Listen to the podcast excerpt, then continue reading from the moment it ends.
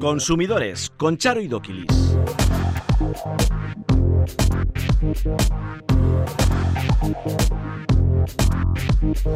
Egunon, muy buenos días. ¿Qué tal están? Sean bienvenidos un día más a Consumidores.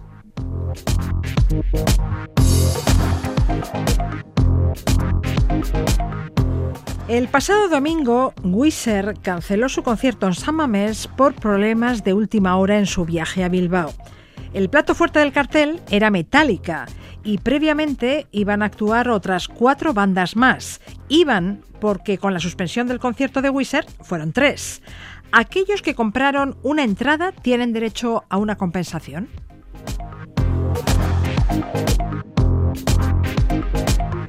La AP8 y la AP1 son las autopistas peor valoradas por los conductores, según la OCU.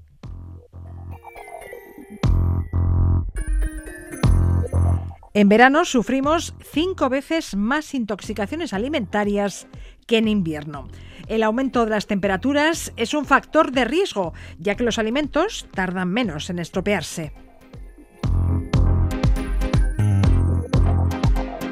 Si van a la playa o a la piscina, además de la piel, deberán cuidar todos sus dispositivos electrónicos. Factores como el agua y las altas temperaturas son algunos de los principales peligros para su teléfono o tableta. Estos son algunos de los temas que abordamos a continuación en Consumidores.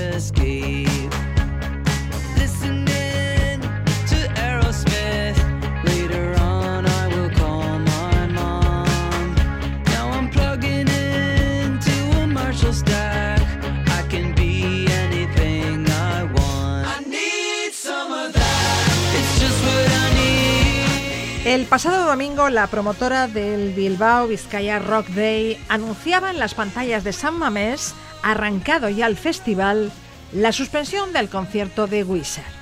La banda de Los Ángeles, liderada por Rivers Kuma, debía actuar justo antes de que salieran al escenario los chicos de Metallica.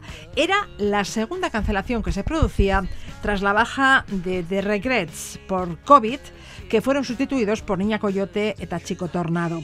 Arancha López, asesora jurídica de la Asociación Vasca de Consumidores y Usuarios. Egunon. Egunon. Aquellos que compraron una entrada para disfrutar de todas las actuaciones programadas esa tarde tendrán derecho a una compensación, ¿no? El cartel incluye actuaciones de cinco bandas. Cinco bandas. Y actuaron cuatro y una de ellas no era la anunciada. No.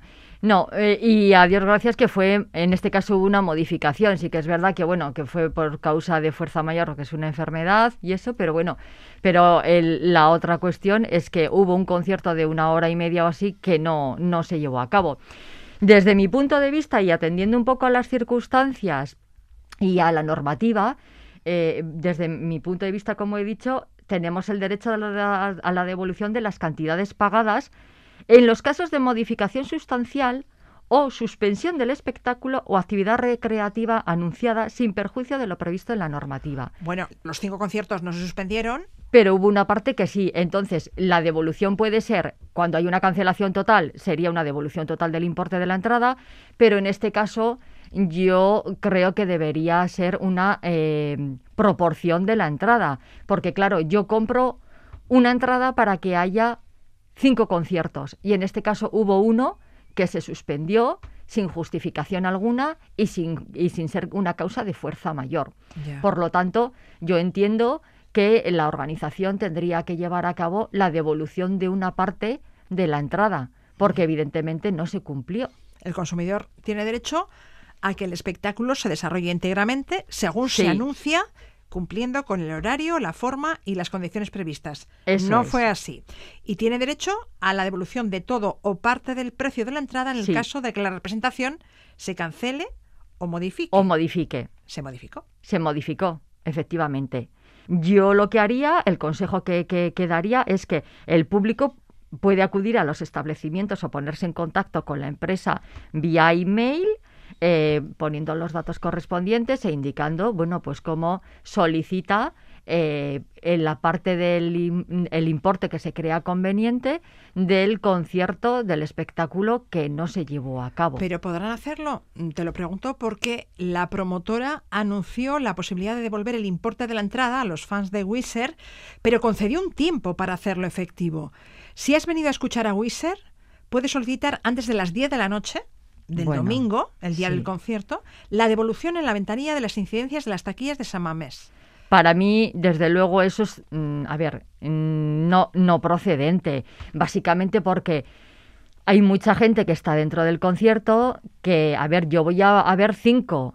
eh, o, o ellos vendían cinco, ¿de acuerdo? Hay gente que solo podía, igual lo que le gustaba era Metallica, pero fue a los otros cuatro conciertos. Yo pago una entrada para que se me dé una prestación, ¿de acuerdo? Entonces, desde mi punto de vista, eh, procedería, incluso fuera del plazo que nos da la, empresa, que a ver, me parece totalmente ridículo. Y voy a, o sea, si estás en un concierto, desde luego en ese momento, yo creo que a las 10 de la noche eh, estás disfrutando de lo que es el concierto y privarte de tu derecho porque no lo hagas en un periodo marcado, en un periodo que además coincide con el día del concierto y con una hora muy limitada, que son las 10 de la noche, cuando empezaba el concierto fuerte, que era el de Metallica, desde luego eh, yo esa limitación no la contemplaría y yo seguiría eh, reclamando. Claro, la gente que ha ido y que quiera reclamar hay que tener en cuenta que tiene que tener los tickets, las entradas o algo que acredite que realmente yo compré esa entrada. ¿ah?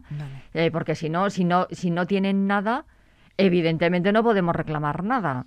Pero hay que guardar la documentación, como hemos dicho, en, en- en el resto de las cosas. Para poder reclamar tenemos que contar con la, con la documentación. Vale, entonces, Pero en tu sí opinión, todos aquellos que acudieron el domingo al concierto de San Mamés tienen derecho a una compensación. Para mí, eh, para mí eh, es la respuesta que se debería de dar. Todo aquel que lo, que lo, a ver, que lo reclame. Puede ser que haya gente que no le importe o que, bueno, pues que, pues que no, pues no, no lo crea conveniente, pues que no lo reclame.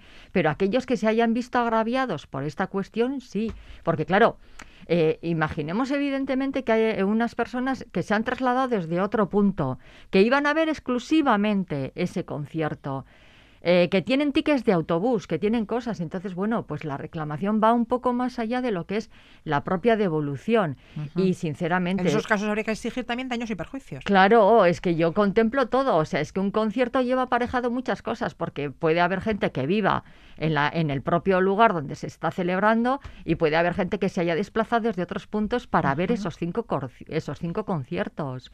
Entonces, claro, hay que ver cada, en cada caso, como siempre, y con la documentación que se tiene en cada caso, a qué eh, se podría tener derecho. Muy bien. Pero ante todo, que habrán una reclamación en, eh, ante la empresa donde compraron, donde ad- adquirieron los tickets. Bueno, pues ahora que hablamos de festivales eh, veraniegos, eh, otra pregunta, Arancha, ¿te pueden impedir acceder a sus instalaciones si pretendes entrar con comida y bebida del exterior? Mm, Hombre, pues desde mi punto de vista no. No, y básicamente porque, a ver, cuando estamos hablando de un espectáculo, la finalidad de ese espectáculo no es la de eh, la hostelería, sino que es el propio espectáculo. Y luego ya si encima eh, encuentras carteles que te informan de que no se puede meter ningún ni bebida ni comida, pero dentro encontrarás todo tipo de stand con gran variedad de alimentación y bebida, pues todavía peor. ¿Por qué? Porque la prohibición no es que yo no pueda ni comer ni beber, sino que la prohibición va en que metas algo del exterior. ¿Por qué? Porque hay un segundo negocio que es eh, la comida y la bebida, que van a ser, de, yo entiendo que van a ser más caros que lo que tú metes desde el exterior. Entonces, bueno, mm, mi respuesta es no lo pueden prohibir. Y eh, para ello, desde luego, yo me basaría en la Ley de Defensa de los Consumidores y Usuarios. Hay un artículo concreto, en el artículo 82, donde se nos recoge que las cláusulas en las que se impone al consumidor limitaciones en orden a la adquisición de los productos sin fundarse en circunstancias objetivas deben ser consideradas abusivas. Y cláusula abusiva es también no permitirte entrar a un cine si llevas comida o bebida comprada fuera de sus instalaciones. Igual, efectivamente, estaríamos en un caso eh, primo hermano, el uno del otro. ¿eh? ¿eh? porque en el caso de la actividad del cine, el espectáculo en ese momento, el ocio es otro. Es el ver la película, es que la proyección sea correcta, etcétera, etcétera. No el negocio de la comida si nos prohibieran el acceso, deberíamos denunciar este hecho sí, las autoridades de consumo. Hojas de reclamaciones que las tienen que tener tanto en, el, en los conciertos, en todos los tipos de espectáculos, las empresas las tienen que tener a disposición de los consumidores. Entonces, ante cualquier problema, vayan ustedes, pídenla y luego denle curso porque si no se da curso a la, hoja de reclamaciones, esa reclamación no sirve para nada. ¿Cómo se da curso a una hoja de reclamaciones? Bueno, pues en las hojas de reclamaciones normalmente es un cuadernillo de tres hojas. En uno en el lateral pone ejemplar para el consumidor, otro pone ejemplar para la administración y otro pone ejemplar para la empresa. El de la empresa es para la empresa, el del consumidor es copia para mí y la administración es el que yo tengo que dar curso, tengo que entregar en una administración de consumidores o asociación puede ser en para Consumovide, puede ser una asociación de consumidores, puede ser una oficina municipal, municipal de, información al consumidor. Pero si no la entregamos, esa hoja de reclamaciones, a esa hoja de reclamaciones nadie le da curso, porque la empresa no va a hacer nada. Y si yo como consumidor tengo los dos ejemplares, eso es como que no lo como que no lo he hecho, ¿de acuerdo? A la hoja de reclamaciones que ustedes vayan a presentar en el organismo, en cualquiera de los organismos que hemos dicho, adjunten toda la documentación que hemos dicho antes, pues los tickets, la, eh, fotos de cualquier cuestión que nos puedan servir, eh, la entrada, lo que sea. ¿Mm? Arancha López, asesora jurídica de CACUP, gracias por la información. Gracias a vosotros, Agur.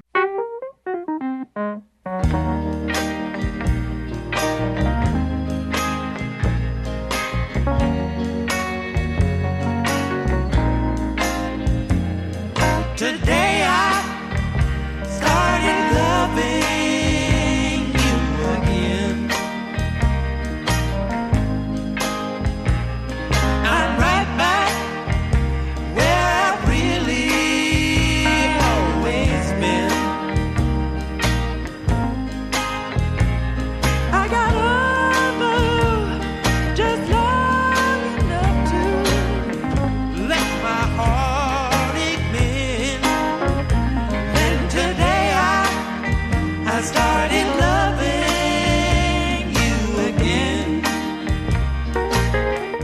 Para hacer frente a la inflación, hace un par de semanas, el Ejecutivo de Sánchez presentaba un nuevo plan de medidas anticrisis que se extenderán hasta el 31 de diciembre.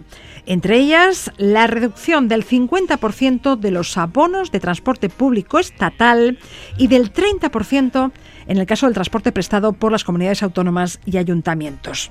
Esta semana, el consejero de Transporte Iñaki Arriola anunciaba que el gobierno vasco complementará hasta el 50% las ayudas al transporte público prestado por esta institución, esto es Euskotren y los tranvías de Bilbao y Vitoria. Las diputaciones y los ayuntamientos vascos, por su parte, han manifestado su predisposición a hacerlo también en los transportes que les competen, que son Lural de Bus, Arababús y Vizcaya Bus y de Bus, Tuvisa y Bilbo Bus, respectivamente. En el Gobierno vasco hemos decidido llegar a la máxima bonificación del 50% para los servicios operados de Euskotren en los tres territorios históricos. Esto supondría una financiación adicional de alrededor de 2 millones de euros. El resto de las operadoras y responsables de transporte de Euskadi también han mostrado su voluntad política de llegar al tope de la bonificación en su sistema de transporte. ¿Qué palo y zagas, eso jurídico de la en Euskadi? ¿Crees que es una buena medida para incentivar el uso del transporte público? Así es, y bienvenido sea, y el problema es que sea solo desde el 1 de septiembre hasta el 31 de diciembre, ¿no? Me parece muy bien que, pues, que los operadores y el gobierno vasco hayan decidido también subir a, ese 50%. Todavía tiene que salir la, letra pequeña en Madrid de ver cómo va a llegar el, dinero, pero sí es cierto que las, diputaciones ya se han puesto a, pensar cómo van a pagar su, su parte y pues, para poder ponerlo en marcha en en el 1 de septiembre. Entonces, esa voluntad política viene bien, sobre todo para los colectivos más vulnerables, para todos aquellos que necesitan el transporte público, pues para, ir a estudiar, para ir a trabajar. Al final, oye, pues estamos hablando de, cantidades que se van a notar en el en el mes a mes, ¿no? Pues eh, pues si hay algunos eh, pues que pagan 58 por un bono aquí, por ejemplo, en, en Vizcaya, pues pues va a bajar a los 29 euros, por ejemplo, son, son cantidades importantes, va a costar esos 14 millones y lógicamente es una medida social y también ecológica, porque yo creo que lo que va a invitar es que la gente también deje el coche privado Y, recurra mucho más al transporte público. Sí, habrá que dejar aparcado el vehículo propio y optar por el transporte público, eh, siempre que se pueda, claro, porque eh, tal como está el precio de los carburantes, bueno, esta semana la gasolina ha bajado un 0,8% y el gasoil un 1,3%. De todos modos, pese a la caída registrada durante esta semana, el precio de la gasolina hoy es el cuarto más alto de la historia. ¿eh? Está, está prohibitiva y si el euro sigue cayendo o después de la bajada la mantiene, hay que tener en cuenta que cae con respecto al dólar y el barril de petróleo se paga en dólares, con lo cual al día de hoy con esa diferencia euro-dólar que el barril nos está saliendo más caro.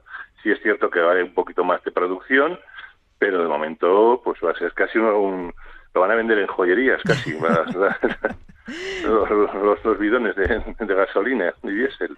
Bueno, y hablamos ahora de la calidad de nuestras autopistas y autovías. ¿Es buena? ¿Los usuarios están satisfechos? ¿Cuáles son las peores autopistas del Estado? Estas preguntas se las habéis planteado a 1.250 conductores y conductoras y ojo al dato, las peores autopistas del Estado son la AP8 y la AP1, ¿no? Así es. Y fíjate, la P es de peaje, de pagar. Estamos hablando de dos que seguimos pagando, sobre todo la, la, Bilbao Donosti y la Bilbao Irún, que ya está amortizada la, la concesión, porque la, la que va de Ibar a, Vitoria o de Irún a Vitoria, pues es mucho más reciente, ¿no? Pero fíjate, dos de peajes y estarán más valoradas. Claro, ¿qué hemos valorado? Pues el estado de la calzada, la señalización, el ancho de la carretera, el número de carriles que hay, la seguridad en curvas, pues eh, en, buen país estamos, ¿no? la presencia de guardarraíles, obras en carreteras, diseño de entradas y salidas. La peor valorada es la AP8. ¿Por qué? ¿Qué aspectos han penalizado a esta vía rápida? Pues mira, se han puntuado todas sobre 10 puntos y la AP8 saca un 5,7, es decir, un probadito un poquito raspado. Lo peor, el exceso de tráfico. Tiene la nota más baja en este apartado entre todas las autopistas valoradas y las continuas obras con especial énfasis en la escasa seguridad en las curvas. Ya. Y la segunda peor valorada es la P1. Pues si la una tenía 5,7, este tiene 5,8. Eh, vamos, que en mi compañera de pupitre que se dice. Lo peor, pues muchas obras, escaso número de áreas de servicio. En, en, ambas cosas tienen las notas más bajas a nivel estatal y además de mucho mucho tráfico y mal diseño de las entradas y salidas. Hombre, yo también en el país en el que vivimos es, es imposible hacer un kilómetro de carretera recta porque tenemos un monte, tenemos un río, Eh, también, también hay que valorarlo, ¿no? Pero tampoco a nivel estatal las mejor premiadas, pensemos que tienen unos 8 y unos 9, no, no, la mejor premiada es la, la, la autopista, la P7, la que va de la Junquera a Algeciras, en el tramo valenciano, y saca un 7,1 raspadito, o sea, tampoco da para muchas más más alegría y una queja que sí, que sí se ha notado mucho en todas las valoraciones es que desde que se han liberalizado algunas y han pasado ese de peaje a ser gratuitas, pues todo mucho tráfico de camión, tráfico pesado que antes era por las carreteras nacionales, pues se ha metido en este tipo de vías, con lo cual mayor tráfico y mayor, al final mayor siniestralidad, que es otra cosa que es que está repuntando. Y los datos referentes a las vías locales, urbanas y provinciales son incluso peores, ¿no? Pues, pues sí, básicamente hemos preguntado si estamos satisfechos con las carreteras de su pueblo y ciudad y nada, y las notas son de un, eh, pues es, satisfecho, un 20% satisfecho, un 20% y al 60% era lo mismo. La satisfacción media es de un 5,9, un 6,4 en señalización, un 6 en semáforos, un 6,1 en, en iluminación. Y si hablamos ya de la red provincial, pues hombre, el 57 le da lo mismo y la satisfacción es es de un 6, un 6,3 por el estado de la vía y un 5,6 en la señalización. Vamos, no son notas para para estar precisamente muy muy contento con ellas. Aprobadito, raspadito y, y, poco más. Sí, una valoración que revela la necesidad de aumentar la inversión en carreteras. Así es, sobre todo en, en seguridad y en, y en diseño, porque además, sobre todo eh, por, por el tipo de país en el que estamos, que casi todo el transporte se hace por, por carreteras, se hace muy poco por, por ferrocarril, curiosamente, pues al final eh, las carreteras están están saturadas y dan para lo que dan para lo que dan. Para acabar, eh, Kepa, hablamos de ordenadores portátiles. Ahora es un buen momento para adquirir uno. Estamos en periodo de rebajas, aunque si buscamos uno con buenas prestaciones, nos tenemos que rascar el bolsillo, ¿no?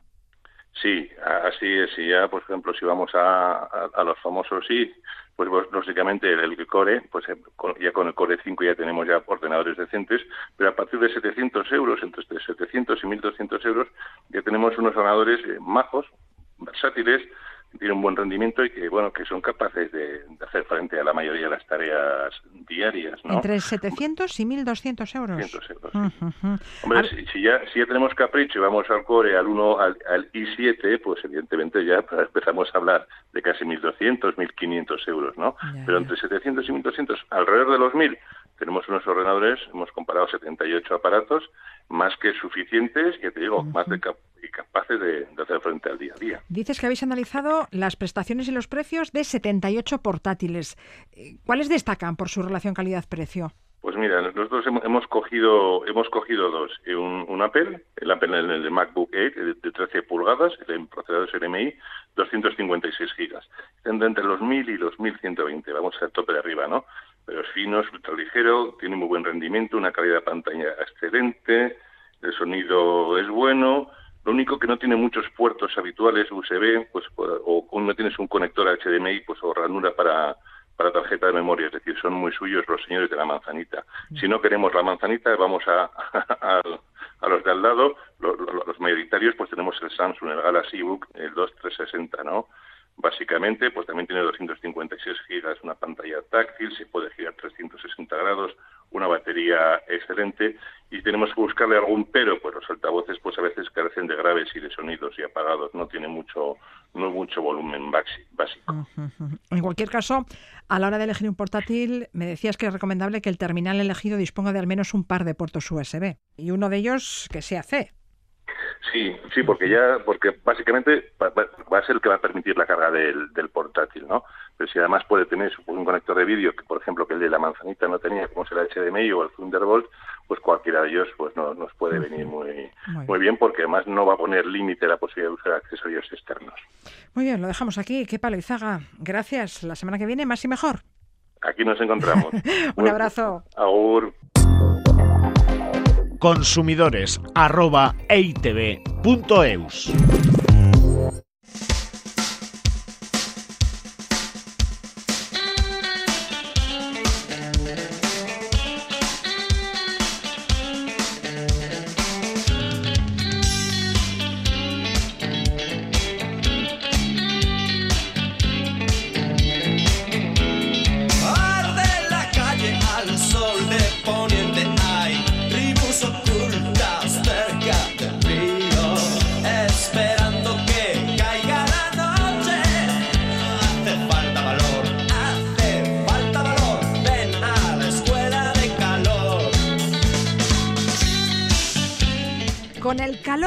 debemos extremar las precauciones para evitar sorpresas inesperadas a la hora de manipular los alimentos.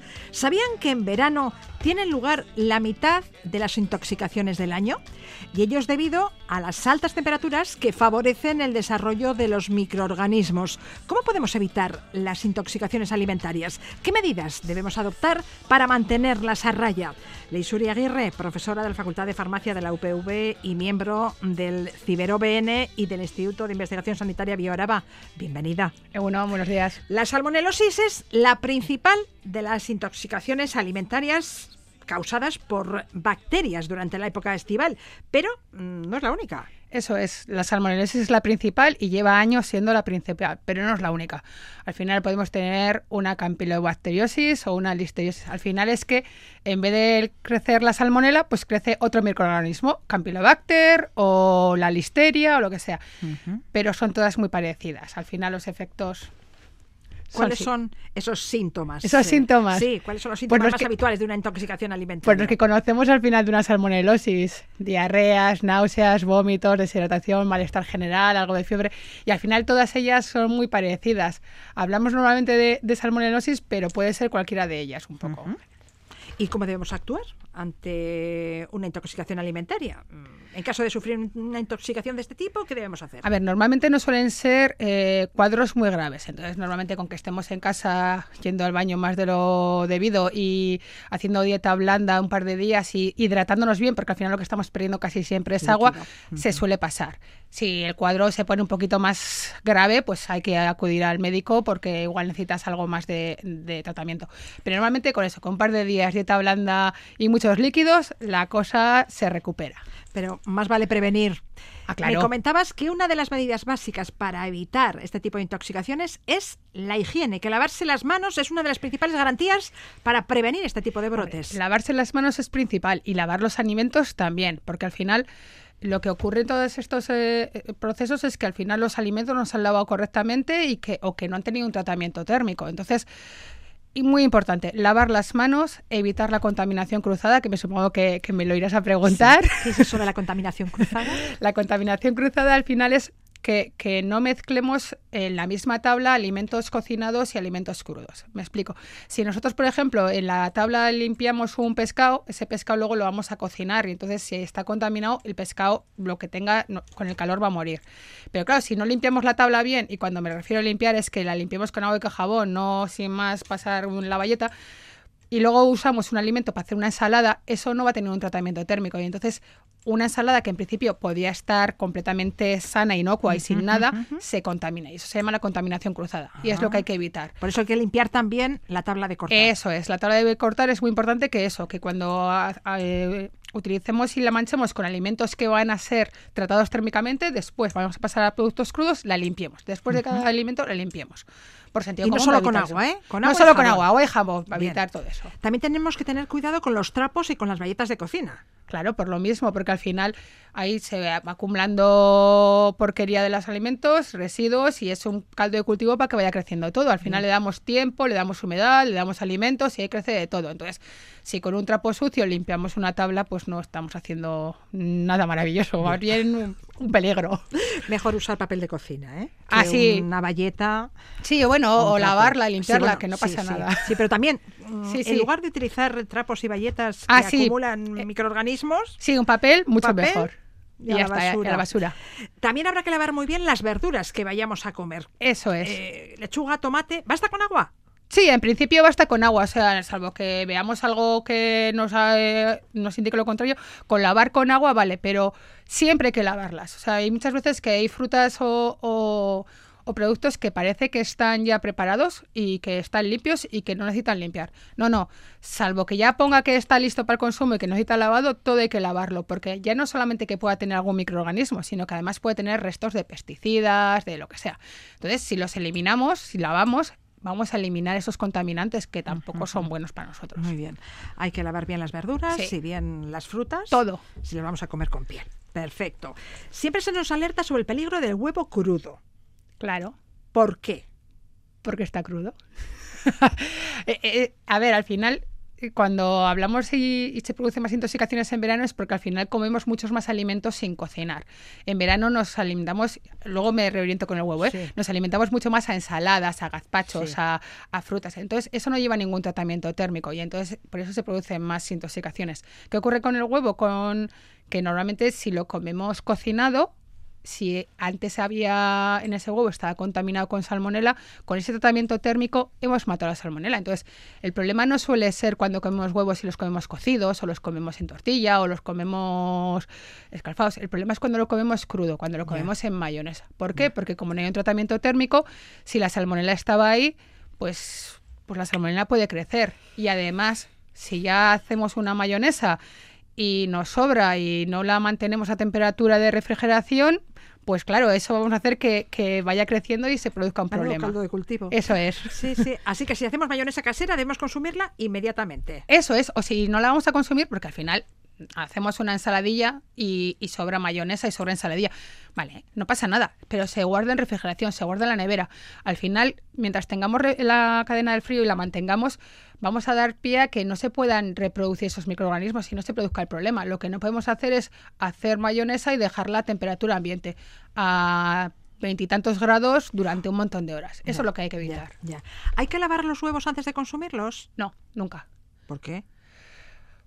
Porque la cáscara del huevo, el huevo protege, eh, la cáscara protege al huevo. Y claro, eh, si nosotros lavamos, esa cáscara que tiene es porosa. Y entonces lo que podemos producir cuando lavamos los huevos suele ser porque vienen manchados con algo. Claro, sí. Entonces, nosotros lo queremos hacer por higiene, quitar la porquería o las heces de gallina Sí, que pueda sí. tener, pero lo único que vamos a conseguir es que nosotros, limpiando ese huevo, metamos a través de esos poros los gérmenes o, el- o las heces o el jabón dentro. Entonces, nunca. Cada vez los huevos vienen más limpios, así que tampoco hay que sí, preocuparse mucho. sí. Pero si viene sucio, dejarlo sucio. Da igual, cuando lo vayas a cascar, pues oye, ten un poco de cuidado que no caiga nada dentro, pero no lavar los huevos nunca. Vale. ¿Y hay que conservar los huevos en la nevera? Sí. Pues no lo entiendo. Porque tú cuando vas al súper están en una estantería a temperatura ambiente. Sí. A ver, esto tiene una explicación. Eh, como te he dicho, los huevos tienen la capa que los recubre, pero Sí. esa capa, eh, esa cáscara tiene varias capas. Seguro que alguna vez habéis cocido un huevo de esos que luego se pela fatal porque se le va quedando una telilla. Sí, Vale. sí, sí. Bueno, pues la historia es que cuando tenemos los huevos, lo que hay que hacer es, es un producto fresco, hay que mantenerlo en refrigeración. En los supermercados se mantiene a temperatura ambiente porque eh, no pueden asegurar que se vaya a mantener la cadena del frío siempre. O sea, que tú los tengas en el súper a temperatura de refrigeración, los compres, vayas a casa directamente y manteniendo la temperatura de refrigeración los metas en la nevera. Como no lo pueden asegurar, prefieren venderlos a temperatura ambiente. ¿Por qué? Porque si no se mantiene esa cadena del frío todo el tiempo, se producen condensaciones en esas capas de la cáscara. Y entonces se pueden producir contaminaciones. Por eso los huevos se venden a temperatura ambiente, pero cuando llegamos a casa lo correcto es meterlos en nevera. Vale. Que hacemos una compra muy muy grande y la nevera está a tope y se quedan los huevos un par de días más fuera, no pasa nada. Pero lo que no podemos hacer es hacer la compra, meter los huevos en la nevera y después hacemos más compra y sacar los huevos fuera y luego volverlos a meter. Eso no. Vale, vale. Una vez que empieza la refrigeración hay que mantener hasta el final. Bueno, todos conocemos el peligro del huevo, pero ¿qué otros alimentos suelen estar implicados en brotes de origen alimentario? Pues eh, carnes, pollo, Pollo. Pollo, por ejemplo, pollo que no, que no tiene un tratamiento térmico suficientemente elevado. Leches, porque sí que es cierto que la leche hay que consumirla con tratamiento térmico, pero si no sigue un tratamiento térmico, podría haber problemas con la leche. Cuidado con la leche cruda. Eso los es. quesos Eso elaborados es. con leche cruda. Eso es, claro que es, ese es otro de los problemas. Al final, todo lo que se lleva a un tratamiento térmico normalmente es más seguro. Algunas carnes, mira que hace unos años tuvimos el problema de las carnes mechadas, donde creció la histeria, es otro Sí. de los problemas. A ver, no es lo más normal, pero puede haber más productos que den problemas. Todo lo que no lleve un tratamiento térmico puede dar problemas. Los pescados, por ejemplo, con anisakis. Eh, entonces, lo que hay que hacer es congelar el pescado. O sea, eh, sí que antes Si decían... vamos a comerlo crudo Sí, o sí, poco sí. cocinado, hay que congelarlo antes. Eso es. O sea, Vale. si vamos a hacer Eso boquerones, pescado. Sí, sí, hay que congelarlos. Lo que no podemos hacer es coger los boquerones y directamente eh, lavarlos y echarles agua, sal y vinagre Bien. y dejarlos macerar. Eso no. Si se va a comer crudo, hay que congelar. Es la única forma de matar el anisakis. Y la carne hay que cocinarla bien. Bueno, la carne hay que cocinarla. Es que estaba pensando, digo, sí, al final es una zapato, a ver quién se la come No, no, no. a ver, todo lo que lleva un tratamiento térmico está, está mejor, pero, pero no hace falta que el tratamiento térmico sea que se quede seco como la mojama, no. Puede que le des un tratamiento térmico simplemente para que, que esté más rico, esté más sano, pero ya está, no hace falta. Bien. El pollo sí, ¿eh? El pollo, nada del pollo ahí crudito. O sea, El yo- pollo hay que hacerlo bien. Eso es. Tú una ternera, un entrecot, un chuletón, un solomillo que sangre, vale, está bueno y no, hay- no suele ser un problema. Pero el pollo que sangre, no, eso nunca. Vale. El pollo hay que hacerlo bien. Hay que hacerlo bien. Otra duda. eh, muchas veces si andamos mal de tiempo, descongelamos los alimentos a temperatura ambiente. Los sacamos del congelador y los dejamos en la encimera de la cocina. Mal. Mal. Sí, eso es lo que ocurre cuando te levantas por las mañanas y dices, ahí no tengo para comer, abro el congelador, saco un tupper y lo dejo ahí, así el mediodía solo lo tengo que calentar. Mal, mal. Lo que interesa es que nos acordemos y lo sacamos la noche anterior lo dejemos descongelar en el frigorífico. Simplemente porque al final se va a mantener la temperatura de, refrigeración mucho más tiempo y, y mucho mejor. También me decías que una vez cocinados los alimentos hay que refrigerarlos, que no se pueden dejar a temperatura ambiente. Eso es. Ya, pero si están calientes no se pueden meter en la nevera. No, lo mismo. Cuando cocinamos algo y nos sobra y está caliente, esperamos a que coja Se una temperatura, se temple, se enfríe y una vez que está enfriado, guardar en refrigeración. Lo que no podemos hacer es que cocinamos algo, nos sobra y lo dejamos ahí hasta el día siguiente. Eso nunca. Esperamos si está caliente, si hemos calentado, me da igual, lentejas, alubias, lo que sea, está caliente, vale, esperamos a que enfríe, pero luego a la nevera, para que siempre esté en temperatura de refrigeración. Bien, ¿algún otro consejo para evitar intoxicaciones alimentarias? Simplemente usar un poco el sentido común, lavarnos mucho las manos, intentar que las cosas se hagan de la mejor forma posible. Y ya sé que muchas veces ahora tiramos de ensaladas, de frío, de comer fuera, de picnics. Bueno, intentar mantener la cadena en el frío y, y ya está, y el sentido común. Si nos vamos a ir al monte y, o al campo y vamos a ir con una ensaladilla, bueno, pues, pues, bueno, si solamente la vamos a hacer el domingo a la mañana, nos vamos al campo, pasamos el día, no, no va a suponer un problema, pero que esa ensaladilla que ha estado todo el día afuera, no siga fuera a la noche y nos la comamos el lunes para cenar, porque ya... No, es jugársela. Es jugársela. ¿Para qué? En resumen, higiene. Higiene y, y frío. Tratamiento térmico y frío. Temperatura y, prudencia. Eso es. ¿Eh? Sentido común. Eso es. Leisuri Aguirre, profesora de la Facultad de Farmacia de la UPV y miembro del Ciber OPN y del Instituto de Investigación Sanitaria BioAraba. Mil gracias. Gracias a ti. Agur Viesker. You got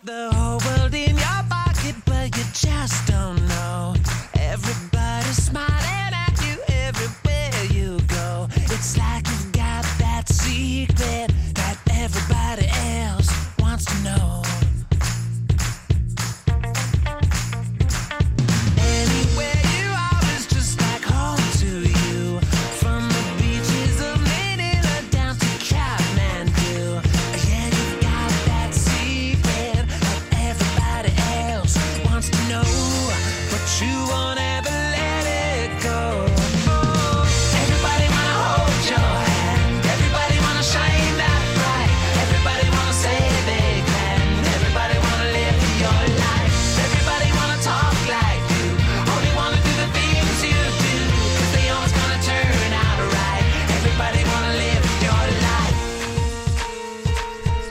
La llegada del verano trae consigo un uso intensivo del móvil y de herramientas y aplicaciones como la cámara y el vídeo para inmortalizar las vacaciones, el navegador para llegar a nuestros destinos o la lectura de códigos QR para acceder al menú de un restaurante. Y Yuri Kenner, a la hora de hacer la maleta podemos olvidarnos de cualquier cosa menos del móvil, ¿eh? Es lo primero que metemos. ¿Qué tal? Muy, buenas. Yo creo que sí. El móvil y el cargador. en cuanto salimos de casa, nos, nos fijamos. Mira, como si en la maleta nos hemos dejado la mitad de la ropa ahí encima de la cama sin meter, da igual. Que como nos dejemos el móvil o el cargador, nos volvemos a todo correr a casa por él. Sí, sí. Bueno, en verano, además de utilizar mucho el móvil, lo exponemos al sol a salpicaduras de agua, si no a inmersiones. Eh, los ponemos a la arena de la playa.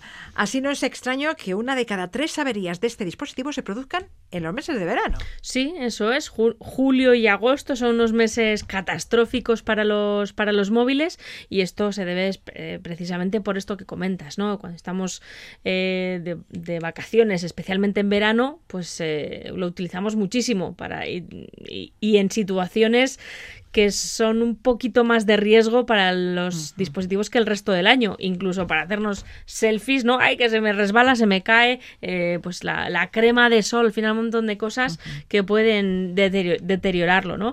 Entonces, eh, bueno, vamos a empezar a ser conscientes de los riesgos que, que, supone para los, para los móviles esta, esta época de, de, verano, vamos a entender cuál es su contexto y qué podemos hacer para evitar desastres Hoy nos vas a dar entonces una serie de consejos para proteger el móvil durante estas vacaciones. Eh, empezamos, si te parece, por em, el sol. Disfrutar de un día de playa o de montaña en verano implica una exposición al sol superior a la habitual. Sí, eso es. Y parece algo muy obvio, pero, pero es que se nos olvida. O sea, tenemos tan interiorizado en nuestro día a día el uso del móvil que se nos olvida a veces que lo, que lo estamos sometiendo a, estas, a esta exposición al sol y por, por en consecuencia también a, temperaturas más elevadas. ¿no? Eh, a veces lo ponemos en el salpicadero del coche para usarlo como GPS lo dejamos ahí, olvidado o lo que sea, o lo guardamos en la guantera, lo dejamos en la toalla o en la tumbona, eh, pues mientras estamos eh, tomando el sol, porque hay que tener en cuenta que prácticamente todos nos llevamos el móvil a la playa, a la piscina. Los datos nos hablan de que 7 de cada 10 personas se llevan el, el móvil físicamente a la playa, a la piscina. Y Es que entretiene mucho. eso sí, entretiene y luego, bueno, pues voy a sacarme una foto, voy a eh, llamar a no sé quién para ver dónde anda, etcétera, Sí, ¿no? sí, sí. Entonces, en la playa y la piscina, pues es un es un riesgo adicional, ¿no? Porque además de la pues del agua, la humedad, las salpicaduras del agua, también el sol tenemos que tener en cuenta, eh, bueno, pues que, que, que pega con mucha más intensidad que, claro, que en nuestras ciudades. Y ¿no? puede provocar un sobrecalentamiento del dispositivo y su batería. Sobre todo la batería, o sea, lo peligroso es la batería. Afortunadamente, muchos de los, de los móviles ya tienen incorporados sistemas de, de autoprotección, de forma que si detectan un aumento eh, de temperatura superior al, al normal y que puede suponer un riesgo para, sobre todo para esos componentes internos, a veces se apaga el móvil. No sé si os ha pasado, a mí me ha Ah. pasado alguna vez que estaba manejando el móvil digo, "Ay, pues se está calentando y de repente ¡pum! se me apaga y me pone un mensajito de, eh, bueno, pues autoprotección de no sé qué, eh, espera unos minutos a que se enfríe, Ya, ya, eh, ya. bueno, para, para evitar eh, problemas, pero bueno, por si estos sistemas no funcionan, por si nuestro móvil no lo tiene, vamos a intentar que esté siempre a la sombra, en el interior de una bolsa, en la sombrilla y si lo llevamos en el coche, pues que no esté directamente expuesto en el salpicadero. Y hablemos ahora de las salpicaduras e inmersiones en piscinas y playas. Buena parte de los teléfonos de gama alta son resistentes hasta cierto punto al agua, pero todavía quedan muchos que no lo son. Eh, De todos modos, ¿de qué hablan los fabricantes cuando dicen que sus móviles son resistentes al agua? Porque no es lo mismo el agua dulce que el agua del mar, que el agua con cloro de una piscina. Y no es, lo mismo una salpicadura que, que el móvil se te caiga dentro de la piscina. Sí, sí, aquí has mencionado varios, varios aspectos importantes. Eh, si nosotros vemos que nuestro móvil, porque nos lo dice el fabricante, es resistente al agua, tenemos que profundizar a ver a qué se refiere. Hay una categorización obligada por la Unión Europea que obliga a especificar si esa resistencia al agua es solo a salpicaduras o a inmersión y en caso de inmersión hasta cuántos metros de profundidad podemos meterlo. La gran mayoría de los móviles que tenemos identificados como que son resistentes al agua son resistentes a las salpicaduras. No a las inmersiones. eh, es cierto que sí que hay algunos de más gama media alta que, que incluso podemos meterlos debajo del agua para sacar fotos, pero bastante a la superficie, no nos podemos llevar a hacer eh, submarinismo, por poner un ejemplo, ¿no? Si queremos hacer estas cosas, hay carcasas completamente estancas que podemos eh, adquirir de forma separada al, al móvil para asegurarnos de que no entre humedad en, en- en el móvil, que tanto los componentes internos como por supuesto también la batería, eh, bueno, pues pueden, eh, pueden deteriorarse si lo hacemos. Y lo otro que has mencionado es muy importante que eh, cuando los fabricantes hablan de resistencia al agua, hablan de, de- al agua normal, agua corriente, agua de río, pero la sal, por ejemplo, o el cloro, que sí que hay en las piscinas, es muy dañino para los teléfonos móviles. Entonces, evidentemente, unas, unas salpicaduras, unas gotas no hace nada, pero si lo exponemos de forma continuada eh, pues a la sal del agua de mar o al cloro del agua de, de la piscina, pues se pueden empezar a corroer, ¿no? Sobre Así todo que los bordes. hay que tener la- las manos bien secas antes de coger el móvil. Sí, aunque a veces estamos como con prisas, ¿no? Salimos del agua y rápidamente voy a ver qué hora es, quién me ha llamado, qué WhatsApp tengo, ¿no? Entonces, bueno, vamos a, a tener un poquito de cuidado también con la crema solar, bueno, estas, estas, eh, estos productos que pueden ser dañinos, ¿no? Que pueden provocar humedades o eh, corrosiones, ¿no? ¿Y hay algo que podamos hacer para evitar que le entre arena a nuestro móvil? Bueno, eh, yo aquí recomendaría lo mismo. Si, si tenemos muy claro que nos queremos llevar el móvil a la playa, una carcasa estanca sería lo mejor. Evidentemente no es muy cómodo para llevarlo constantemente, pero podemos meterlo en la carcasa cuando vayamos a la playa y lo quitamos cuando, cuando salgamos. ¿no? En caso de que nos lo llevemos sin carcasa, eh, la arena de la playa, los granos más pequeños se pueden meter por las rendijitas o en, en la, en el huequito del, del cargador. Entonces luego igual llegamos a casa, ¿qué pasa? Que no carga. Bueno, pues porque tenemos arena, ¿no? Si nos pasa esto, bueno, pues eh, lo mejor es soplar, soplar, apagarlo, lo primero, y después ya pues eh, soplar o, o con, con un cepillo muy suave, muy suave, ir quitando la, la arena de las hendiduras, porque aquí puede ocurrir lo mismo. Eh, si va entrando arena o polvo eh, dentro por las, por las rendijas, los componentes internos pueden, pueden sufrir también, ¿no? Vayamos con más peligros. Cuidadín con los ladrones y con los despistes. No pierdan el móvil de vista. Y además, eh, pues en esta época que estamos un poco más ociosos, pues a veces estamos pues eh, cenando en una terraza o tomando algo y dejamos el móvil encima de la mesa, en el bolsillo de atrás del pantalón.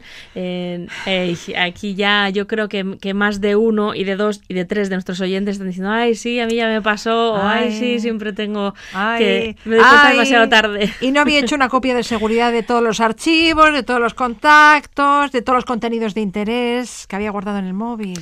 Sí, tanto si nos lo roban como si se nos estropea, pues es muy interesante para que el disgusto sea un poco menor que hayamos hecho copias de seguridad. Por lo tanto, de forma periódica o como mínimo antes de salir de, de viaje, vamos a hacer una copia de seguridad. Y cuidado con las redes abiertas de Wi-Fi.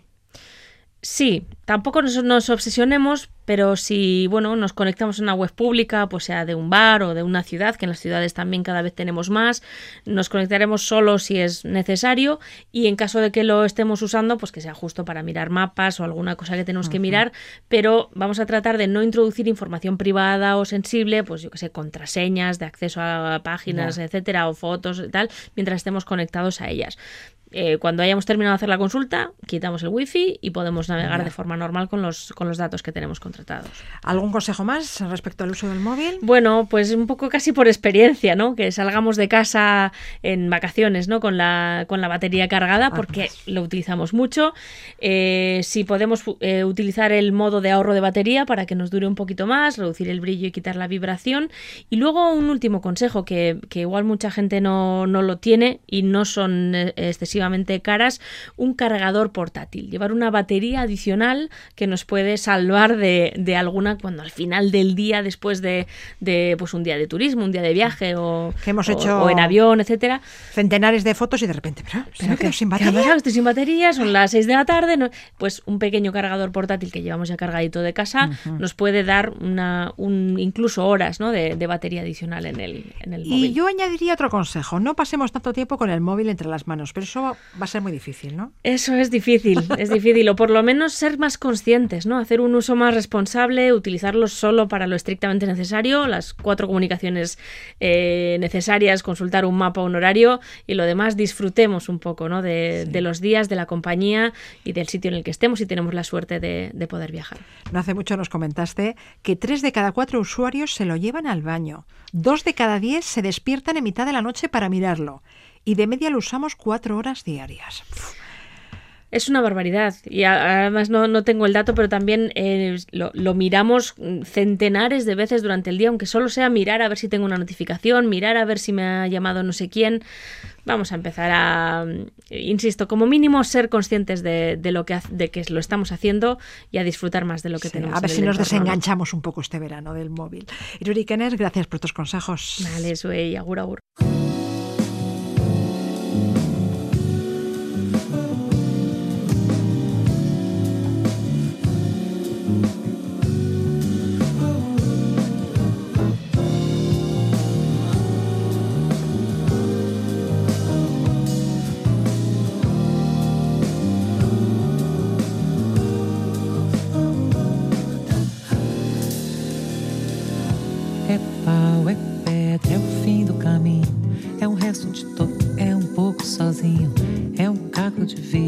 É a vida, é o sol, é a noite, é a morte, é o laço, é o anzol, é a peroba do campo, é o nó da madeira, cai da candeia, é uma tita pereira, é madeira de vinho, tomo da ribanceira, é o mistério profundo, é o queira ou não queira, é o vento ventando, é o fim da ladeira, é a viga, é o vão, festa da comieira, é a chuva chovendo, é conversa ribeira das águas de março. Nos vamos ya. Gracias por estar ahí. Les dejamos con Eliane Elías, la pianista y vocalista brasileña. Actuará el próximo miércoles en Mendizorroza en el marco del Festival de Jazz de Vitoria-Gasteiz. La Torre Estrarte, Ondo y San. um sozinho. É um strap, é um prego, é uma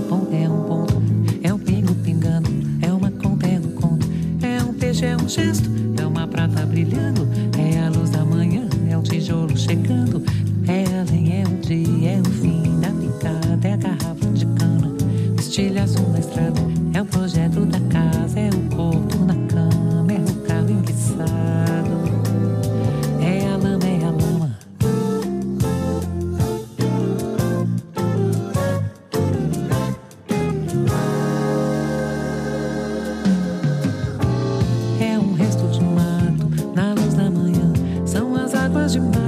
fechando o verão e a promessa de vida no teu coração.